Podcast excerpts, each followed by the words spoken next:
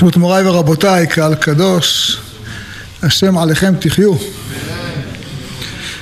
אה, אנחנו בעזרת השם יתברך נקרא בשבת הקרובה פרשת בהר. בדרך כלל קוראים פרשת, פרשיות בהר ובחוקותיי ביחד. אה, והשבת, בגלל שנה, שנה שמיטה ושנה מעוברת, אז קוראים אותם בנפרד. למה קוראים פרשיות בהר ובחוקותיי ביחד? אז מסביר הרמב"ן, זה דבר פשוט שכל אחד יכול לראות אותו. פרשת בהר מתחילה וידבר השם אל משה בהר סיני לאמור. זאת אומרת, אה, יש פה משהו שהיה מיוחד בהר סיני. איזה ציווי מיוחד בהר סיני, לא מופיע במקומות אחרים. ופרשת בחוקותיי מסתיימת, אלה הם מצוות אשר ציווה השם את משה לבני ישראל בהר סיני. זאת אומרת, יש פה שתי פרשיות שהכותרת שלהם בהתחלה זה ציווי מיוחד בהר סיני, והכותרת בסוף, עד כאן מה שנצטוו בהר סיני. וגם אה, בסוף פרשת אה, התוכחה שיש בחוקותיי, כתוב אלה המצוות וחוקים ומשפטים שציווה השם את משה בהר סיני. זאת אומרת, בשתי הפרשיות האלה, בשונה מכל מקום אחר בתורה, כתוב מפורש, זה, זה מצוות שנאמרו בהר סיני. ורש"י שואל, מה זאת אומרת, הכל נאמר בהר סיני. מה מיוחד ב... בשתי הפרשות האלה שאתה אומר שהם נאמרו בהר סיני? זה למעשה שחכמינו במדרש שואלים. והרמב"ן אומר דבר מאוד חשוב. הוא אומר, תשים לב. אה,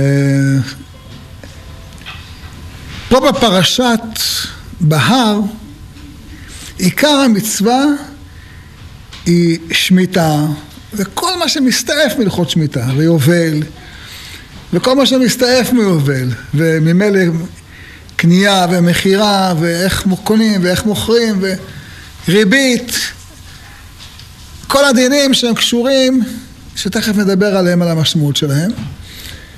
בפרשת בחוקותיי שם כתוב שחלילה אם מפירים את אה, דיני שמיטה אז יוצאים לגלות. אז תרצה הארץ את שבתותיה כל ימי הושמה אומר הרמב"ן, אחרי שעם ישראל חטא בעגל ונשתברו הלוחות, אז למעשה נשתברו לוחות הברית. זה הלוחות, על פי הדברים האלה קראתי איתך ברית בית ישראל. בסוף פרשת uh, משפטים, שם יש תיאור איך בני ישראל מקריבים קורבנות בהגנות ובונים מזבח וכורתים ברית ואומרים נעשה ונשמע זה היה בסוף פרשת משפטים. ועל פי הדברים האלה הקדוש ברוך הוא כורת ברית עם ישראל אבל אחר כך הם חוטאים בחטא העגל. אז מה יהיה על הברית? נשתברו לוחות הברית. חס ושלום כאילו בטלה הברית מה עושה הקדוש ברוך הוא? שוב חוזר וכורת איתם ברית. אומר הרמב"ן, שתי הפרשיות האלה הם כריתת ברית מחודשת.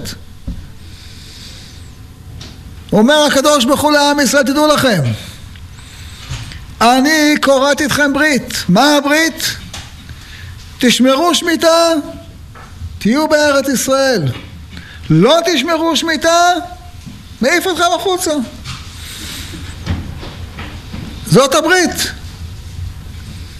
לכן המצוות עליהם נאמר עליהם גם בתחילתם וגם בסופם בהר סיני. זאת אומרת, אלה מצוות שנכרתה עליהם ברית בהר סיני, אבל זה, הוא אומר, זה על הלוחות השניים. שהקדוש ברוך הוא קורא ברית מחודשת עם עם ישראל. אז תשאלו, מה, בסדר, חשובה מאוד מצוות שמיטה. אבל למה היא כל כך חשובה שבגללה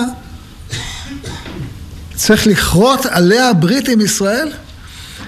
ואם לא מקיימים אותה, אז חלילה מגורשים מהארץ, ואז תרצה הארץ לשבתותיה כל ימי השמה, ואתם בארץ אויביכם. מה יש במצווה הזאת שהיא כל כך משמעותית? למה על מצוות שמיטה גולים מהארץ, חוזרים מהארץ, כורתים ברית, מילא על עבודה זרה, גילוי עריות, שפיכות דמים זה מובן. אבל למה על המצווה הזאת? מה יש בה? ומה שהרמב"ן אומר, למעשה זה רמוז בתוך הפסוקים, מכיוון שתחילת פרשת בחוקותיי, שבדרך כלל נקראת ביחד עם בהר, שם כתוב, אם בחוקותיי תלכו, אם את מה שאמרתי לכם קודם, דהיינו פרשת בהר תשמעו, כן? פניתי אליכם והפרעתי אתכם והרביתי אתכם והקימותי את בריתי אתכם. הנה הברית.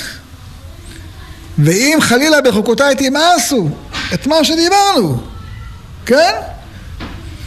ואת משפטיי תגאל נפשכם, לבלתי לעשות את כל מצוותיי, להפרכם את בריתי.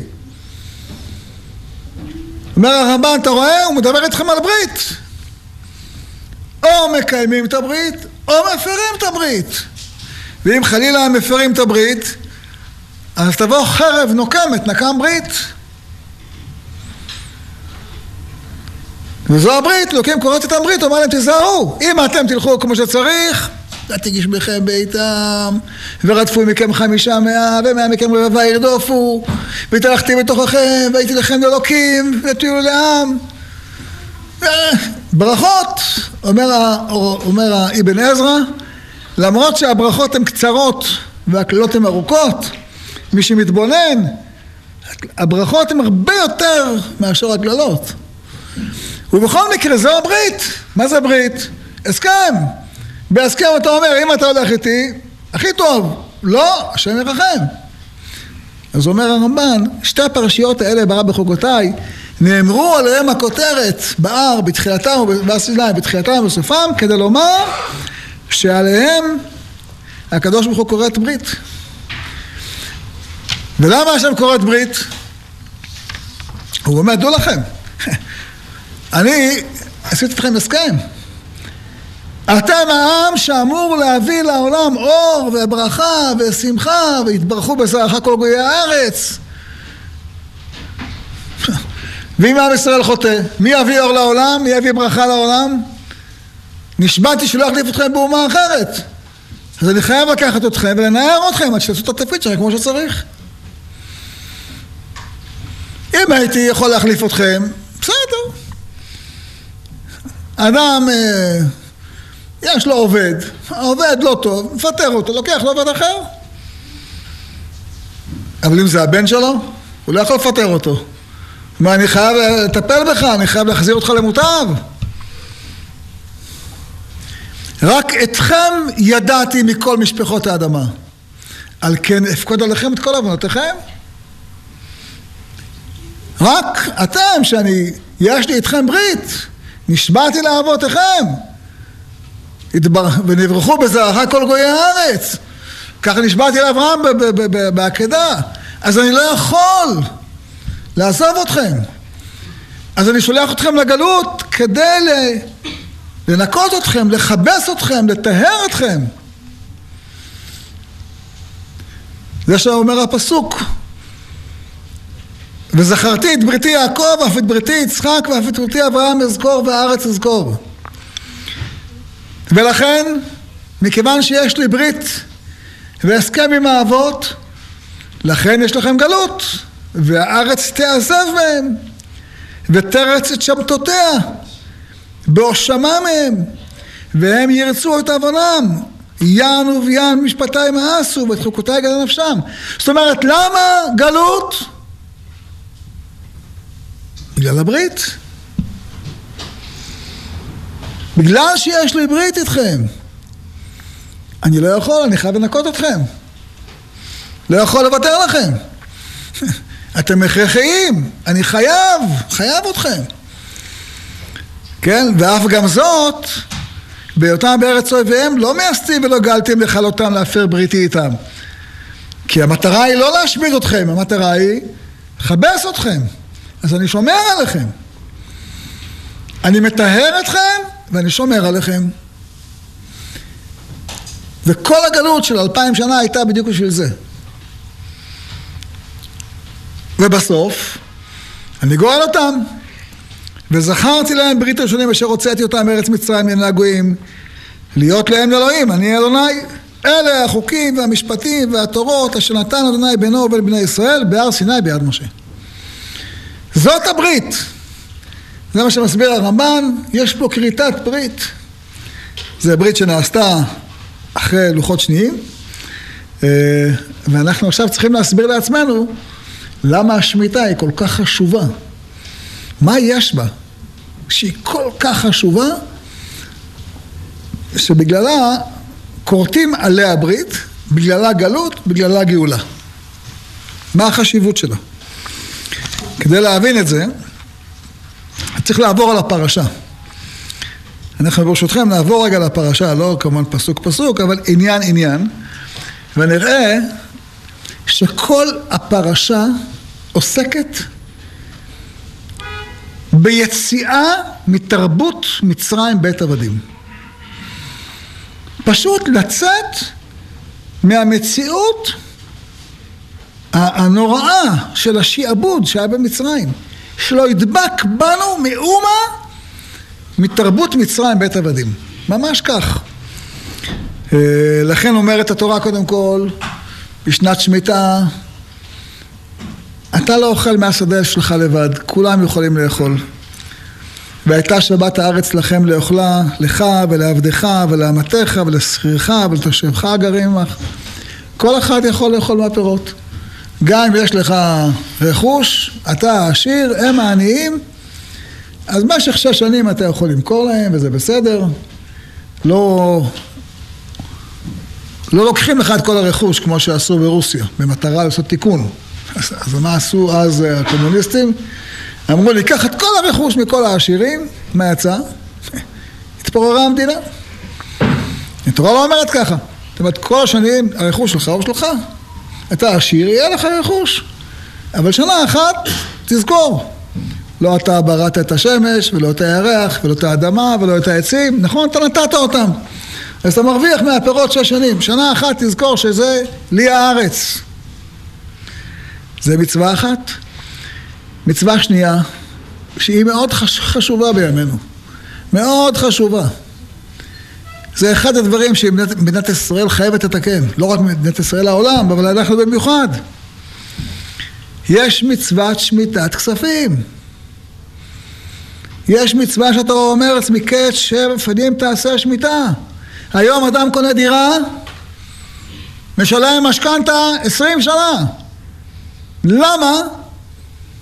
כי עושקים אותו. זהו, אין מילה אחרת. אין שום הסבר אחר. היום במדינת ישראל אדם קונה דירה, עושקים אותו. עושקים אותו. איך יודעים? פשוט מי שמסתכל על הרווחים של הבנקים בסוף השנה, רואה איזה עסק מרוויח בשנה אחת מיליארדים. אין דבר כזה. שום עסק במדינה לא מרוויח מיליארדים חוץ מהבנקים. אין דבר כזה. אין, לא קיים. וזה מונופול.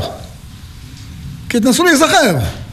כמה בנקים נפתחו בחמישים השנים האחרונות? כלום. איך יכול להיות? נסגרו. איך יכול להיות?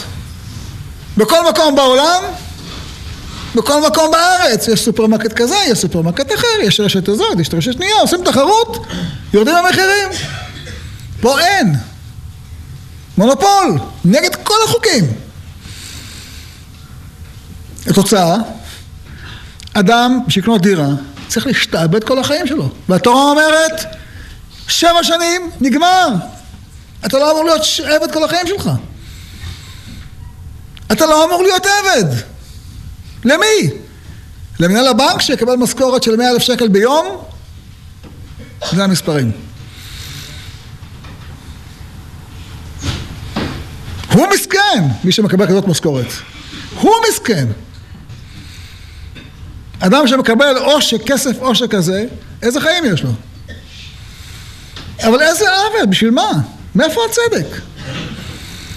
התורה אומרת לא תעשוק את רעך. היום המערכת של הבנקים היא הופכת אותנו לעבדים. את כל החברה. צריך לדעת את זה. התורה אומרת ששנת שמיטה נגמר חוב, זהו. אין חוב ליותר משבע שנים. נגמר הסיפור הזה. וכל היתר העסקה הוא, חייב לומר לכם, הוא מאוד רעוע. מאוד רעוע. מאוד מאוד מאוד. כל היתר עסקה שיש היום. ממש רעוע. הוא לא עומד בתנאי אחד. שמעתם פעם שמישהו בהיתר עסקה הוציא כסף מהבנק? הרי מה זה היתר עסקה? היתר עסקה אומר, אני לוקח הלוואה מהבנק, זה לא הלוואה, זה עסקה. אני והבנק שותפים בעסקה. נניח קניתי דירה, אני והבנק שותפים בעסקה, כן? אם זה נפסיד, שנינו נפסיד. אם נרוויח, שנינו נרוויח. אוקיי? אם נרוויח, שנינו נרוויח, כל אחד יודע מה זה. אתה משלם לבנק משכנתה. ואם הפסדת, האם הבנק ישלם לך את ההפסד? בחיים לא. אין דבר כזה. אם הפסדת, הבנק, הבנק ירדוף אחריך עד מאה ועשרים. ממך, ממך, מהערבים, מכולם הוא ייקח. כל ההלכה אומרת עסקה שקרובה לרווח יותר מלהפסד היא לא עסקה. היא לא עסקה. זה פשוט נוכלות. פשוט נוכלות. צריך לדעת את זה. וזה אני אומר את זה כי צריך לתקן את זה. זה דבר שצריך לתקן אותו. צריך לתקן אותו, זה לא, זה, זה אחד הדברים שחייבים תיקון בבית ישראל. אז נחזור קודם כל למה שהתורה אומרת. התורה אומרת, אין דבר כזה חוב יותר משבע שנים. חוב שנת שמיטה, נגמר. הישמר לך פן ידיע דבר עם לבבך בלי על. לאמור קרבת שנת השבע שנת השמיטה, וראה אחיך, עיניך באחיך אביון, לא וקרא עליך השם וקרא בך חטא. תיקון הפרוזבול זה רק חלק, זה כבר חלק מהדרך שהלכנו עם ישראל היה בדרך לחורבן בית שני, כבר היה שנאת חינם, אז הלל איכשהו מצליח לעצור, ויש מי שאומר שזה אי פרוזבול אולבנת דיינה. יש מי שחולק על הלל, הוא אומר, מה פתאום? למה עשית את זה? הוא אומר, הלל, מה לעשות? העם לא מלווה. הוא עושה להם פרוזבול. אבל פרוזבול, יש מי שאומר שזה עלבון. מה פתאום פרוזבול? יש כלל, אתה נותן הלוואה לעזור למישהו, לא, לא לחנוק אותו. לא לגבות ממנו, לא לשעבד אותו לכל החיים. אתה עובד, חצי מהמשכורת שלך שלם לבנק, למה? כדי שהוא יתפרנס במשכורות עתק? למה? איזה צדק, איזה הצדקה. תנו לאחרים לפתוח בנקים, יותר בלי לעשוק את האנשים. הייתה שנה שהבנקים בישראל הרוויחו אה, למעלה משלושים מיליארד שקל. שנה, בשנה אחת. ממי ירוויחו מיליארד שקל? מאנשים המסכנים שמקבלים משכורת, אה, שכר מינימום. איזה הצדקה יש בזה? התורה אומרת, זה לא צריך להיות. עוד אומרת התורה, אם אדם אפילו נמכר לעבד, בשנה השביעית יוצא לחירות. וגם אם אדם עבד נרצע, הוא לא עבד לעולם. ביובל יוצא לחירות. וקראתם דרור בארץ לכל יושביה, ושבתם איש על אחוזתו ואיש על משפחתו תשובו. ביובל גם השדות חולצות לחירות. לא ייתכן מצב שעשיר אחד, טייקון, יחזיק לו אלף דונם. אין דבר כזה. בדין תורה אין. טייקונים לא יכולים להשתלט על אדמות. לא על נכסים ולא על רחובות. אין דבר כזה. בדין תורה, אתה עשיר, קנית לבריאות, שנת יובל, היא חוזרת, זה לא שלך. והארץ לא תמכר לצמיתות, כי לי הארץ כגרים ותושבים אתה עמדי. ובכל הארץ אחוזתכם גאולה תיתנו לארץ. באה התורה ואומרת לנו, אסור שיהיו בעם ישראל עריצים, אל תסחוב את תרבות מצרים שמשעבד אחד, משעבד את כולם לארץ ישראל. אל תביא לפה את התרבות הזאת. כי אני השם אלוקיכם אשר הוצאתי אתכם מארץ מצרים, לתת לכם את ארץ כנען, להיות לכם לאלוהים. הוצאתי אתכם ממצרים, אל תסחבו את הרעות הזאת לתוך ארץ ישראל. עוד אומרת התורה, וכי תמכרו ממכר לעמיתך או קונו מיד עמיתך, אל תנו איש את אחיו. אם אתה יותר חכם ממנו, אל תרמה אותו. הגמרא אומרת שעל זה חרבה ירושלים ועל זה חרבה ביתר. אומרת הגמרא, היו אנשי ירושלים חכמים, מחוכמים, באים תושבי ביתר לירושלים, תמימים, כפריים, חקלאים, לא מתעסקים במסחר, והיו אנשי ירושלים, אה, מסובבים אותם בכחש, והם מונים אותם ומרמים אותם. עד כדי כך אומרת הגמרא, שביום שנחרבה ירושלים, עשו חגיגות בביתר. וסוף סוף העיר המושחתת הזאת נחרבה. גמרא אותה, הדליקו נרות בביתר. למה? כי עברו על לא תונו איש את עמיתו, אל תונו איש את אחיו. עוד אומרת התורה, יש גם מצווה לא תונו איש את עמיתו. אומרת המשנה במסכת במציע, מה זה שתי המצוות האלה? למה התורה חוזרת על שניהם? כולכם את התשובה מכירים. הראשונה זה הונאת ממון, השנייה זה הונאת דברים, וגדולה הונאת דברים יותר מהונאת ממון. כשזה ניתן להישבון, זה לא ניתן להישבון. אל תצייר אותו במילה. שלא יקליט האיש את חברו.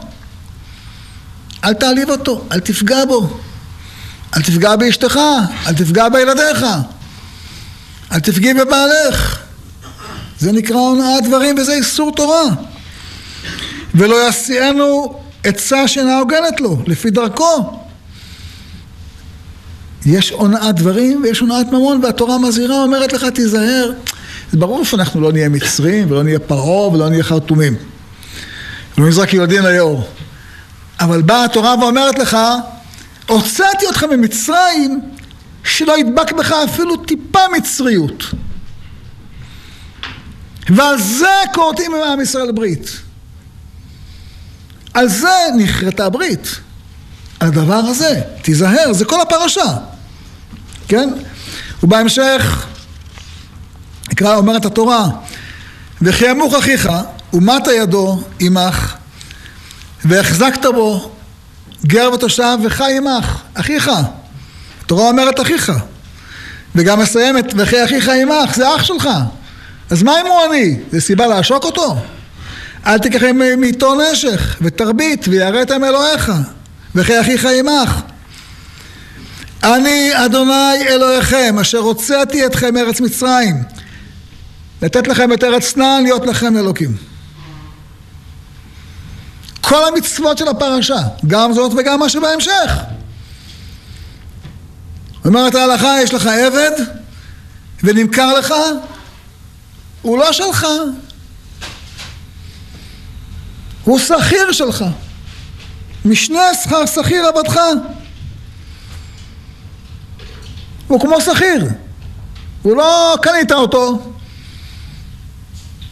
צריך להזכיר, עד לפני uh, קצת יותר ממאה שנה. היו עבדים באמריקה, עבדי עולם.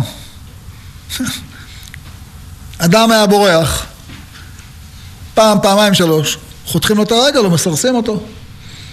זה היה החוק באמריקה. הרס התרבות העולמית, הרס הדמוקרטיה. זה אני לא מדבר איתכם מה היה באירופה. פי אלף יותר גרוע. בית עבדים. היו שם באמריקה מיליוני עבדים. חלקם היו מתים בדרך, מאפריקה לאמריקה. באוניות היו, היו זורקים אותם לים, טרף לכרישים. איפה צלם אלוקים? כי בצלם אלוקים עשה את האדם. היום ברוך השם העולם התפכח. אבל מתי התפכח? אלפי שנים. תרבות פרעה. אלפי שנים תרבות פרעה. ברוך השם, אנחנו בדור הגאולה, זה העולם מתפכח. אבל התורה אומרת, תיזהר. הוצאתי אותך מארץ מצרים, לא כדי שתסחב אותה לארץ ישראל. לא בשביל זה. אמ, ולכן אומרת התורה, תיזהר לא תרדה בו בפרך. פעם שמעתי מהרב זצ"ל, אומר, גם ההלכה זה ככה. היום, תגיד, אין עבדים, מה זה לא תרדה בו בפרך? יש לך פועל, יש לך עוזרת בבית, כן? מה נקרא תרדה בו בפרך? אם אתה אומר לה, האישה אומרת לה, את עובדת עד שעה שש, מתאים לך? בסדר. שש, תלכי הביתה, קבלי את המשכורת שלך, ביומו תיתן שכרו, מצוין. אבל אם היא אומרת, את תעבדי עד שאני אגיד לך. היא עובדת, נניח תלך הביתה בשש, אבל בחמש היא לא יודעת שהיא הולכת הביתה בשש. היא אומרת, מתי ישחררו אותי? מתי אני יכול ללכת הביתה לילדים שלי? בחמישה אני חושב שהיא לא יודעת שבשש היא משוחררת. אומרת ההלכה, לא תרדה בו בפרך.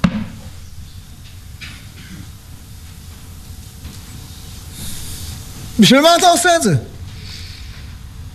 אז מה אם היא עובדת שלך? מותר לך להתעמר בה? תגיד אני אגיד לך מתי תלכי? תודיע לה מראש, שיהיה... תארגן את הזמן שלה, תארגן, תודיע לילדים שאני מגיעה הביתה בשש. אתה לא יכול, אתה לא יכול להביא אותה בלי גבול. על זה נאמר, לא תרדה בו בפח, לא יתעמר איש באחיו. אדם בעובדים שלו. יש לך מפעל, אלף עובדים, זה לא מתיר לך. לא מתיר לך להתעמר בו. בת... בתלמידים שלך אתה לא יכול להתעמר. לא תרדה בפח, זה לא רק בעבד. זה אדם לחברו. אתה לא, אל תגיד למישהו תעשה לי עבודה, תן לו מה שנקרא עבודות סתם, כדי שלא ישתעמם. נקה את החלונות, הם נקיים. למה? כדי, סתם, כדי שיעשה משהו. אסור? מי יתה לך? לא תראה בו בפרך, זה נקרא להם לעבוד בפרך. לא יאמר רחם לי הכוס ואינו צריך. הדור תחת הגפן עד שאבוא. תגידו מתי אתה בא, מה זה עד שאבוא? שמא תאמר מי מכיר בדבר זה, אם לצורך אם לאו, הרי הדבר מסור ללב, לכך נאמר בו ויראת מאלוהיך. זו הלכה. זה הלכות שנאמרו פה, ואנחנו צריכים להיות מודעים אליהן. אה, ועל זה נאמר בפרשה פעמיים. כי לי בני ישראל עבדים. עבדיי הם, אשר הוצאת אותם מארץ מצרים, אני השם אלוקיכם. אומר רב יוסף בכור שור, אני השם אלוקיכם המחזיק אתכם בני חורים את ארצכם. אף אחד לא ישעבד אתכם, אף אחד לא ישעבד את ארצכם. זה כל המצוות של הפרשה. זה פרשת בהר. בזה היא עוסקת. ועל זה אומר הקדוש ברוך הוא, על זה אני קוראת איתך ברית. זה חשוב מאוד. אל תאמץ לעצמך את תרבות מצרים. כולנו מכירים את הפסוק, אה, את הפרק בירמיהו, שמתאר איך ירמיהו אומר לצדקיהו, מלך בבל מגיע, מלך בבל בא, הוא ישטוף את הארץ. אתה רוצה להינצל? יש הלכה שאומרת, עבד, שבע שנים, תשחרר. כלומר, כל עשירי ירושלים מחזיקים את העבדים שלהם, שמונה, תשע, עשר, אחת עשרה. מה, הם ישטפו כלים? הם יורידו זבל? הם יעדרו בגינה? הם יעדרו בשדה? הם ישאבו מים? לא לכבודם. אז העבדים שלהם ממשיכים לעבוד. והתורה אומרה, שחרר את העבד. ואז אה, כל עשירי ירושלים רואים שנבוכדנצר מגיע עם כל צבאו, עושים אספה, משחררים את העבדים. משחררים את העבדים, כולנו מכירים את הסיפור. נבוכדנצר המלך בבל, מסיר את המצור מעל ירושלים. הולך להילחם בפרעה מלך מצרים. כי פרעה יוצא ממצרים להילחם איתו. מלחמה בין אימפריות. ירושלים אצלה. כשנבוכדנצר עוזב את ירושלים, אשירי ירושלים אומרים, אה, אין נבוכדנצר? טוב, נחזיר את העבדים. הולכים לבתי העבדים, אלה שחררו אותם כמה שבועות קודם, תופסים אותם, תחזור להמשיך לעבוד. הוא אומר, אני משוחרר. אתה לא משוחרר, אתה אצלי עובד. במערכת המשפט, שפוטה שלהם. אומר להם ירמיהו, נשרפה ירושלים. אמרו לו, איפה נשרפה? אין נבוכדנצר, הולך לריב עם פרעה. אומר להם, אתם הפרתם את הברית? אתם הפרתם את הברית? אלוקים יביא לכם חרב נוקמת, נקם ברית. חוזר נבוכדנצר ומחריב את ירושלים ושורף אותה ומגלה את ישראל לבין העמים ושורף את בית המקדש ושבעים שנה הם בגלות. למה? מכיוון שהם החזירו את מצרים לתוך ירושלים. לא בשביל זה יוצא צריכה ממצרים. אתה לא יכול לשבת את הבנים שלי. אתה לא יכול לשבת את העם שלי. אין לך אפשרות. וזה נכון גם היום. כל דיני ריבית נועדו כדי שלא נהיה עבד לווה לאיש מלווה. והיום, איך שהבנקים בישראל עובדים היום, זה מה שקורה.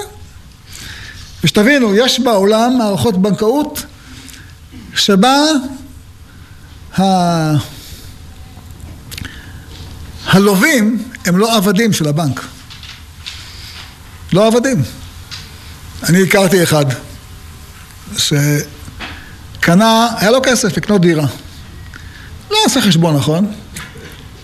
במקום לקנות דירה אחת, שהיה לו כסף לדירה אחת, קנה שתי דירות. לקח משכנתה מהבנק על שתי דירות. חבר שלי.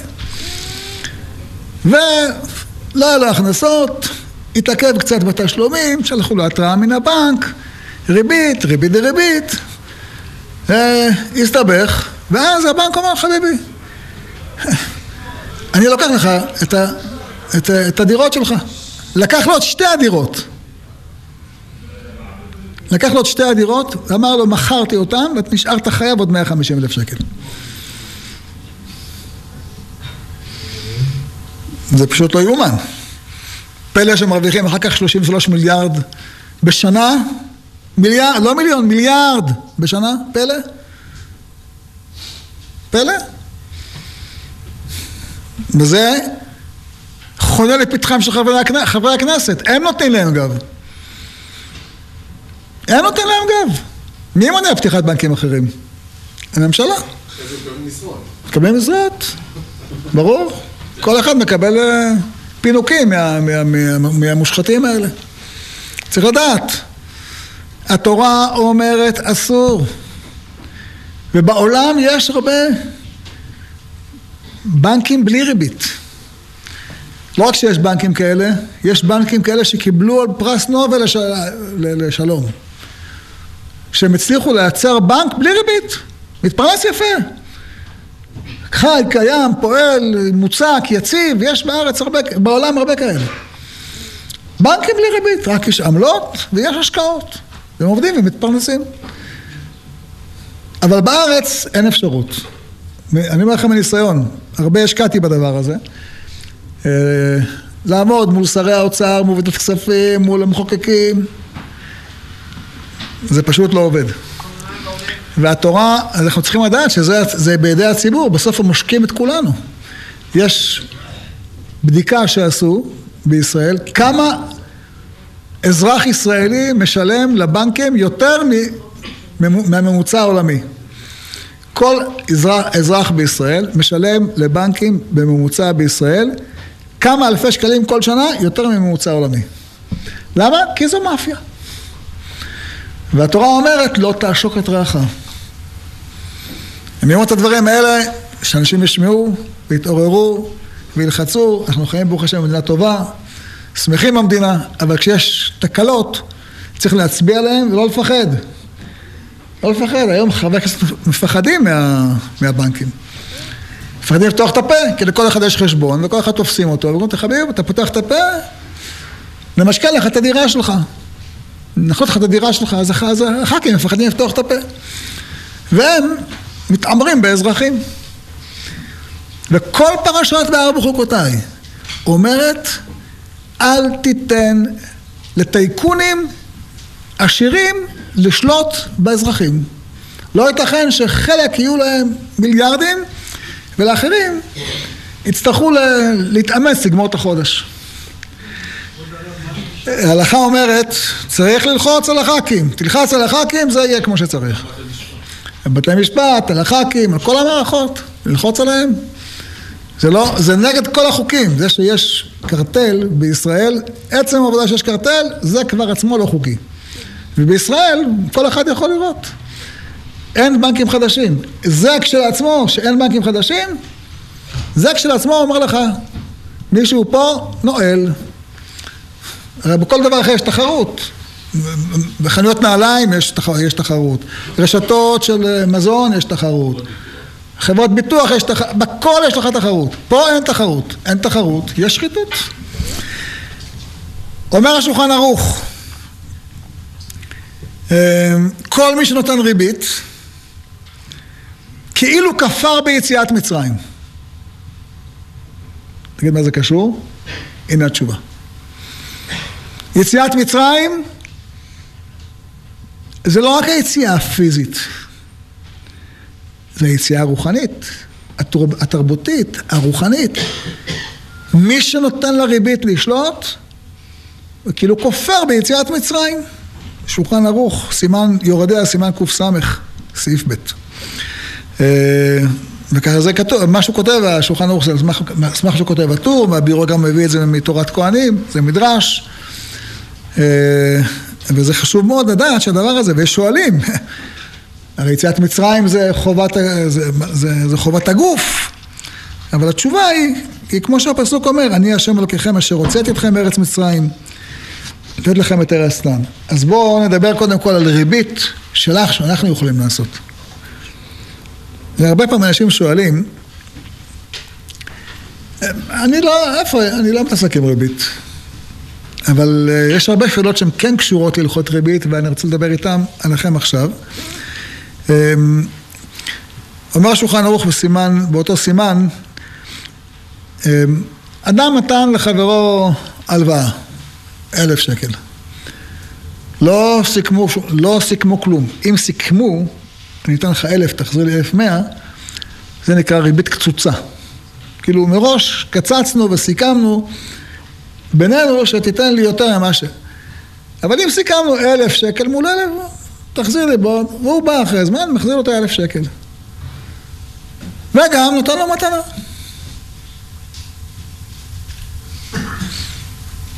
עשיתי לו טובה, נותן לך מתנה. אז זה לא ריבית קצוצה, כן? והוא לא נותן לו את זה בגלל שהוא נותן לו בגלל, שבגלל הריבית. אבל נותן לו מין שורה מסוימת, נתן לו טיפה יותר. כן? לפעמים אדם לקח מחברו אה,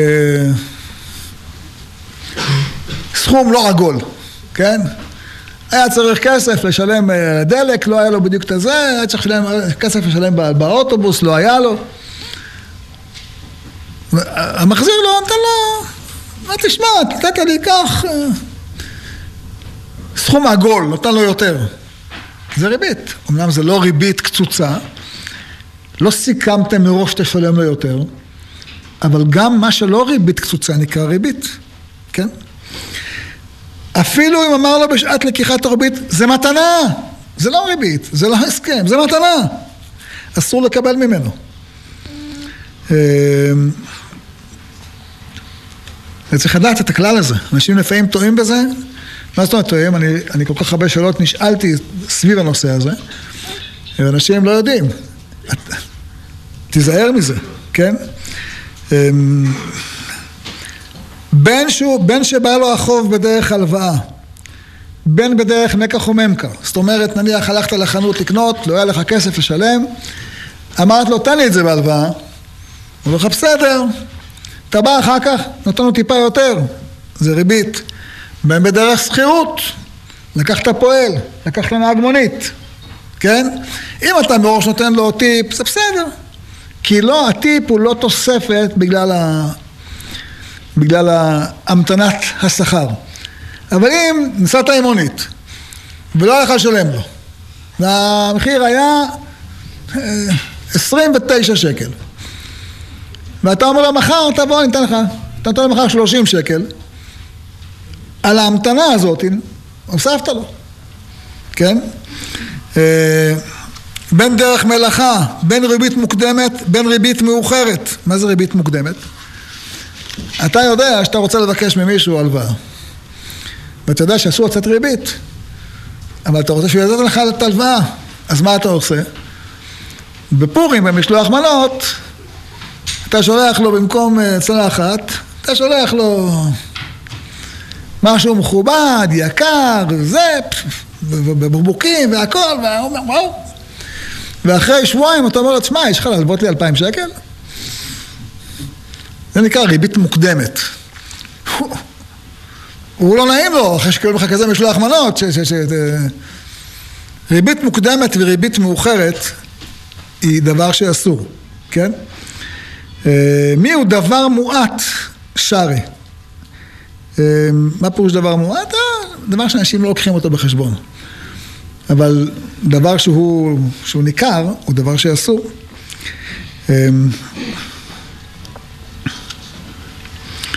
עוד יש הלכה שאומרת צריך המלווה להיזהר מליהנות מהלווה שלא מדעתו כל זמן שמעותיו בידו. מה זאת אומרת? אתה נותן למישהו הלוואה, אתה אומר, תשמע, אתה, אני עורך דין, כן? ואם יש מישהו אתה שומע שצריך אה, חוזה, שלח אותו אליי. זה ששולח לך את האנשים, לא נתן לך כלום. מה הוא עשה? רק הפנה לך לקוחות. אבל למה הפנה לך לקוחות? כי הלווית לו. זה שהוא מפנה לך לקוחות בגלל ההלוואה, זה ריבית. כן? אמ, אותו דבר, יש הלכה שאומרת, אם יש אדם שמלמד תינוקות אה, משנה, גמרא, טעמים וכולי, כן? והלווה מלמד ידי המלווה תמיד, כן? אז אם היה רגיל בזה קורות, הוא תמיד עושה לילדים תהילים, עושה לילדים טעמים, ו... ועכשיו האבא של אחד הילדים מלווה למורה כסף. אז הוא יכול להמשיך ללמד אותם. למה? כי הוא לימד אותם גם לפני כן. אבל עשה את זה בהתנדבות, הוא מלמד אותם גם אחר כך, אז, אז, אז הלימוד שהוא מלמד את הילדים של המלווה זה לא ריבית. אבל אם לפני כן הוא לא לימד, ועכשיו הוא מלמד, כן? אז לא רק שהוא שילם, לקח הלוואה והחזיר את הכסף, הוא גם בתוספת לימד את הילדים של המלווה כסף, זה ריבית, כן? גם לילדים שלך אסור לך להלוות בריבית. אין. זה גם לא חינוכי. אתה מלווה, או שהילדים מלווים מההורים, או שההורים מלווים מהילדים, לא מוסיפים. צריך להיות בדיוק. בדיוק. זה שההורים נותנים אה, אחר כך... לא, נותנים ומקבלים, זה כבר לא ריבית, כי הם רגילים, זה לא ריבית מוקדמת ומאוחרת. כי זה הם רגילים תמיד לתת ולקבל. אבל אם ההורים נתנו לילד הלוואה לקנות דירה, והוא מחזיר להם יותר, זה ריבית. תחזיר בדיוק, אל תחזיר יותר. וכן להפך. תחזיר בדיוק. זה... יש יותר מזה, יש הלכה שאומרת לא יעשה מלאכה לחברו על מנת שחברו יעשה עמו אחר כך. זאת אומרת, יש, אם אדם, אדם בא, רואה את החבר שלו עודר בגינה ובא לעזור לו, סתם, לא, לא בתנאי, לא קצוץ, כן? אתה עושה, בוא אני אעזור לך לנקש את האדמה וזה, לא בשנת שמיטה, סתם, כן, אתה עוזר לו, בסדר. אחרי יומיים אתה מקץ את הגינה שלך, הוא בא לעזור לך, זה בסדר.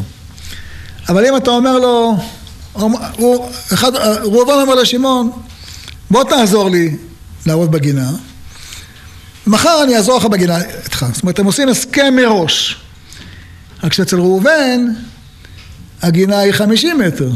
אצל שמעון זה 70 מטר. זה ריבית. אצל ראובן האדמה רכה, אצל שמעון האדמה קשה. זה ריבית. אם עושים את זה בטובה אחד לשני, ולא מקפידים אחד על השני לבריאות. אבל לא יעשה מלאכה לחברו על מנת שחברו יעשה עמו אחר כך מלאכה שהיא יותר כבדה. כן? שזה ריבית. קיצור צריך להיזהר. זה שאתה עוזר לחברך, אל תשתמש בעזרה שאתה עוזר לו כדי שאחר כך אתה תנצל אותו, תנצל את העזרה הזאת כדי לקחת עזרה יותר גדולה, כן? אמ,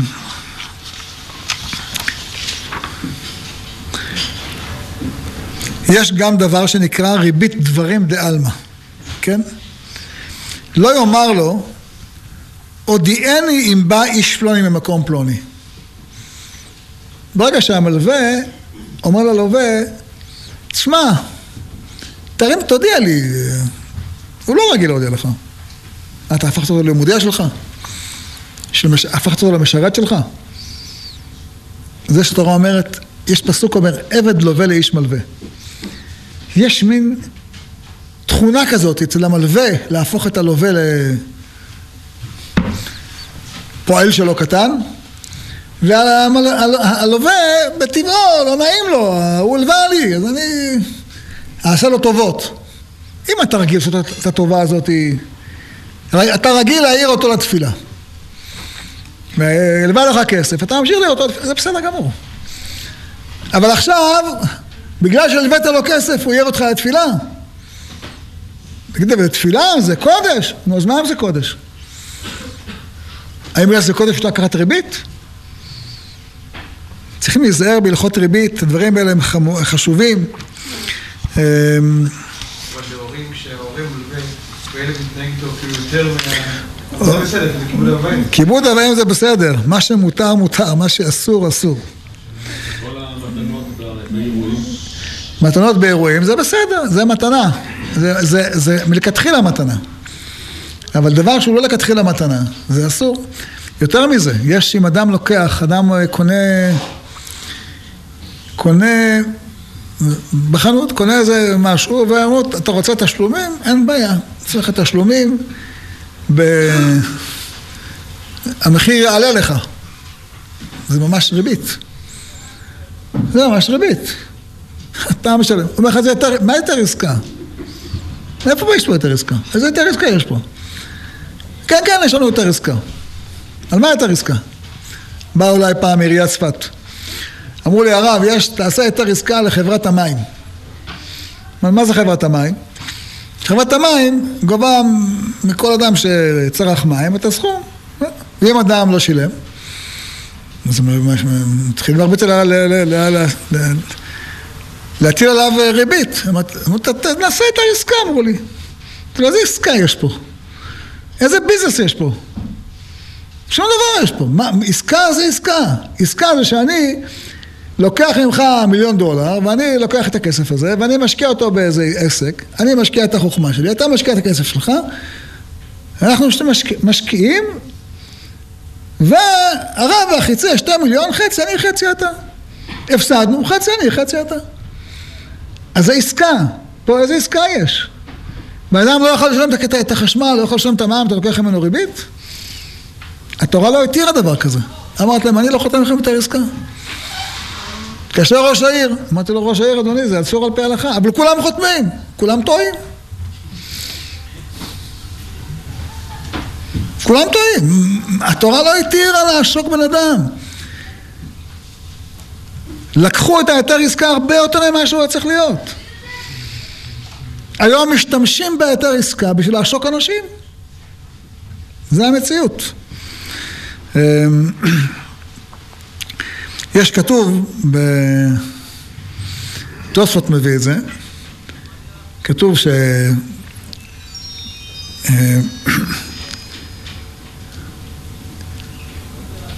אומר יחזקאל, יש באחת הנבואות שלו כתוב, כספו לא נתן.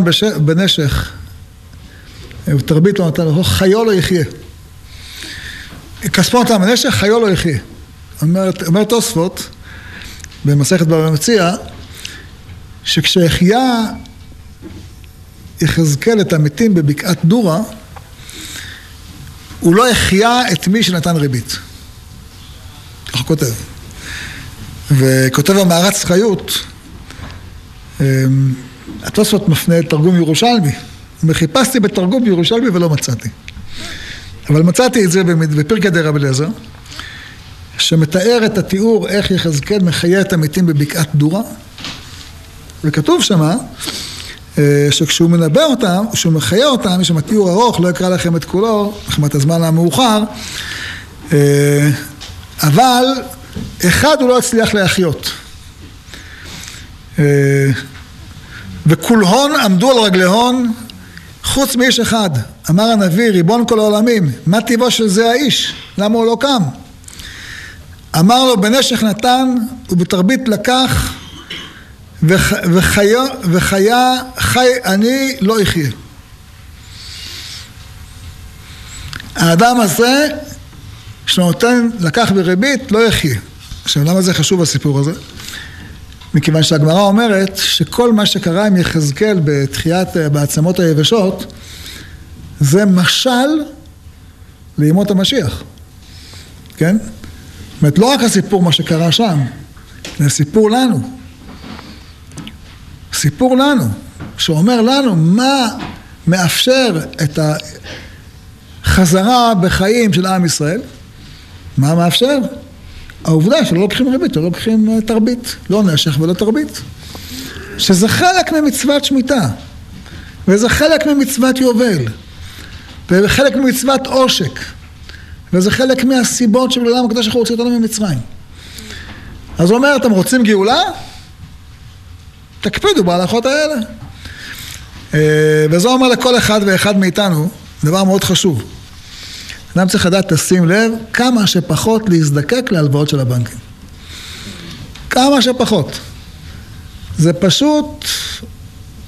אה, קודם כל זה לא בריא להתנהל בצורה כזאת. ושניים, זה ספק אם זה בכלל מותר על פי ההלכה. אם אדם קונה דירה, יותר קל. למה? כי זה קצת לוקח משכנתה כדי שהדירה, יש בזה צד של עסקה. אתה אומר, אני והבנק ביחד קונים את הדירה. אז אה, אני, אני והוא מרוויחים, אז אני נותן לו חלק מהרווחים.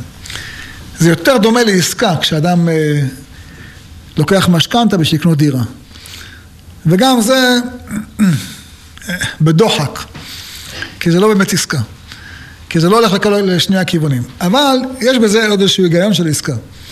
אבל אם אדם לוקח את זה בשביל, אה, בשביל צריכה ביתית, איזה, אין שום צד של עסקה.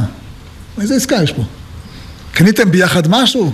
הרווחתם ביחד? השתמשת בזה לשתות לחם וחלב. שקנות לחם וחלב זה לא עסקה. זה, זה, אין פה שום עסקה, זה בשביל אה, צורכי הבית. בשביל זה זה ממש היתר עסקה מאוד מאוד רעוע, ההיתר עסקה במקרה כזה. וצריך כמה שפחות להשתמש בהיתר הזה. אני רוצה לסיים באיזה דבר מאוד מעניין. יש אה, ביטוי שמופיע ברש"י פעם, פעמיים.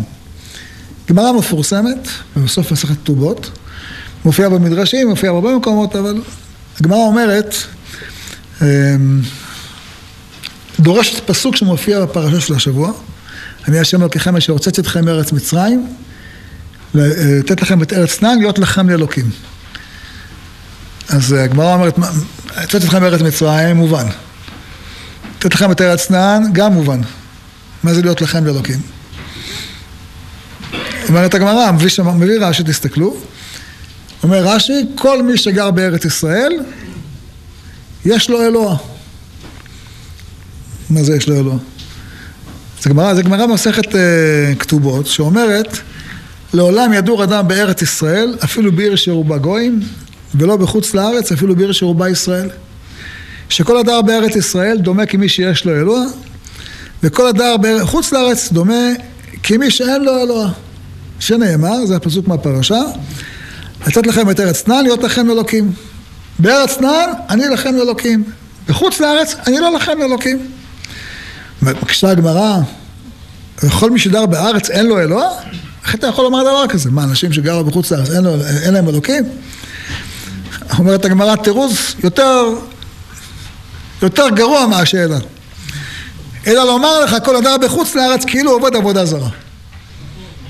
או וכן בדוד הוא אומר כי גירשוני היום להסתפח בנחלת השם לאמור לך עבוד אלוהים אחרים. וכי מי אמר לדוד ללך לעבוד אלוהים אחרים? אלא לומר לך כל אדם בחוץ לארץ כאילו עובד עבודה זרה, כאילו עובד אלוהים אחרים. זה גמרא, מסכת כתובות. אומרת, אחרי הגמרא הזאת, מי נשאר עוד בחוץ לארץ? מי עוד יכול להישאר בחוץ לארץ? אבל זה גמרא, כן? אמ, ורש"י מביא את זה פה בפרשה, על מה שדיברנו עכשיו. כולם מקשים, מה, מה, מה הכוונה? אז יש גמרא אחרת שמסבירה ואומרת, אה, אמר אבונה, כל העוסק בתורה בלבד, דומה כמי שאין לו אלוה. גמרא אחרת, מסכת עבודה זרה, שנאמר, וימים רבים לישראל ללא אלוהי אמת. מה ללא אלוהי אמת? מה פירוש ללא אלוהי אמת? שכל העוסק בתורה בלבד דומה כמי שאין לו אלוה. מה זאת אומרת? אדם רק לומד תורה ולא מיישם. הגמרא אומרת את זה על גמילות חסדים. מי, שלא, מי שלומד תורה מבין מה זה חסד, מה זה ריב, למד הלכות, למדנו את ההלכות היום, אבל הוא לא מיישם אותם. זאת אומרת, זו אמונה ארטילאית שלא באה לביטוי בעולם המעשה. אז השם לא מתחבר לשם אלוקים. שם הוויה לא מתחבר לשם אלוקים. זאת אומרת, זה לא חל בפועל. זה לא חל בפועל. זה תיאוריה. האמונה שלך היא בתיאוריה, היא לא במעשה. מזה אומרים, זה הכוונה, למי שגר בחוץ לארץ, אתה לומד על תפקיד עם ישראל בתיאוריה. אתה לומד על מעט ארץ ישראל בתיאוריה. אתה לומד הלכות מעשרות בתיאוריה. אתה לומד הלכות שמיטה בתיאוריה. התורה שלך היא תיאוריה. היא לא למעשה. ואומר הרשב"א, וגם הרמב"ן אומר את זה, אפילו מצוות תפילין, שהיא מצווה שקשורה לגוף, לא קשורה לארץ. היא לא כמו מעשרות שקשורות לארץ, לא כמו שמיטה. תפילין, שהן מצוות שבגופו. גם המצוות האלה, עיקרם בארץ ישראל, לא בחוץ לארץ. ולכן אם אדם חי בחוץ לארץ, דומה כמי שאין לו אלוה. ככה רש"י מביא את זה פה בפרשה. מעניין הוא שרש"י מביא את זה גם בעוד מקום אחד. בכל התורה כולה זה מופיע אה, בברית, בפרשת ברית מילה. שם כתוב שהקדוש ברוך הוא אה, אומר לאברהם אבינו, לתת לך את ארץ כנען, להיות לכם אלוקים. אומר רש"י, מה זה קשור? הקדוש ברוך הוא לא יכול להיות אלוקים גם בניו יורק. למה דווקא בארץ כנען? גם במדבר, גם במצרים. אומר לא. להיות לך לאלוקים, זאת אומרת שכל המצוות מממשים אותם. הם בפועל ממש. זה רק כשאתה נמצא בארץ ישראל. כשאתה בארץ ישראל, השם זה אחד אלוקים. ועל זה קראת הקדוש ברוך הוא ברית עם אברהם אבינו. בברית המילה. זה לא דיבורים, זה הופך למעשים. זה לא, אתה מדבר במעלת ארץ ישראל, בחינת ארץ ישראל. אין בחינת ארץ ישראל. יש ארץ ישראל בפועל. מספרים על רבי נחמן, שפעם שאלו אותו, מה זה בחינת ארץ ישראל? אמר לו, בחינת ארץ ישראל? זה הארץ עצמה. לא ארץ ממש, זה בחינת ארץ ישראל. מה זה בחינת ארץ ישראל? אדם יכול להגיד, אני גר בלונדון ובצרפת, וזה כמו ארץ ישראל? אין כמו ארץ ישראל. אין כמו בית מקדש, אין כמו ירושלים, אין דבר כזה, ירושלים דליטא, אין דבר כזה. אדם יגיד, אה, בית כנסת זה בית מקדש מעט, אז אני יוצא עד רחבת בית מקדש בזה שאני, יש לי בית כנסת ברומא. אתה לא יוצא ידי חובה. נתנו לך בגלות טיפה לחיות אה, בית כנסת ברומא או במקום אחר בעולם. אבל אתה לא יכול במקום, אין, מצוות מקדש זה בירושלים, מצוות ירושלים זה בירושלים, מצוות עלייה זה בארץ ישראל בפועל ממש. אה, וזה דבר שצריך לשים עליו לב, שאדם לא יכול להגיד יש לי בחינה. אנחנו בפועל, אנחנו מדברים על, על כל ההלכות של הפרשה, הן צריכות להיות בפועל ממש. וכך כותב הרמב"ן, אדם לומד משהו בהלכה, הוא תמיד צריך, תמיד צריך לשאול את עצמו איך אנחנו מיישמים את זה. אז יש פתרון פרטי, שאדם מיישם את ההלכות באופן פרטי לעצמו, כל הדוגמאות שנתנו מקודם, אבל צריך לדעת שיש גם כן תשובה כללית, שהמדינה צריכה לחזור בתשובה.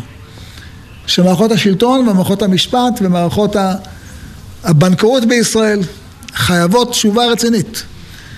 ויהיה רצון שהקדוש ברוך הוא יזכנו לראות עין בעין איך מצליחים להוציא את הקליפה הזאת מתוך תרבות עם ישראל, אמן ואמן. ערב טוב, ברשות הרב. אנחנו שמחים אה, להודיע ולבשר שהשנה תתקיים הילולת התנא הקדוש של רבי יהודה בר אילאי, זכרו יגן עלינו אמן, מיסודו של מורנו ורבנו הראשון לציון, הרב הראשי, הרב הגאון, הרב הראשי לישראל, הרב מרדכי אליהו, זכר צדיק וקדוש לברכה. ההילולה תתקיים כבכל שנה ביום ראשון, בי"ד באייר, השנה בתשפ"ב, פסח שני. את המעמד כמובן יכבד מורנו ורבנו, הרב הראשי לצפת וחבר הנהלת הרבנות הראשית, הרב שמואל אליהו שליטא. בשעה שבע וחצי יחלו ההקפות ותהיה תפילה וסיבוב מסביב לציון. מיד לכן, כן, הדלקה וכמובן שמחה וריקודים. בתשע וחצי תתקיים התוועדות על יד הציון. לפרטים נוספים, מי שרוצה לשלוח אס.אם.אס למספר 058-4525-200, הציבור הקדוש מוזמן, וכמובן תהיה עזרת נשים במקום. ערב טוב. וכן הרב הקשה אומר, רצה הקדוש ברוך הוא זכות ישראל, יפרח הרבה להם תורה ומצוות שנאמר, אדוני חפץ למען צדקו הגדיל תורה ויאדיר, יתגדל, רבה.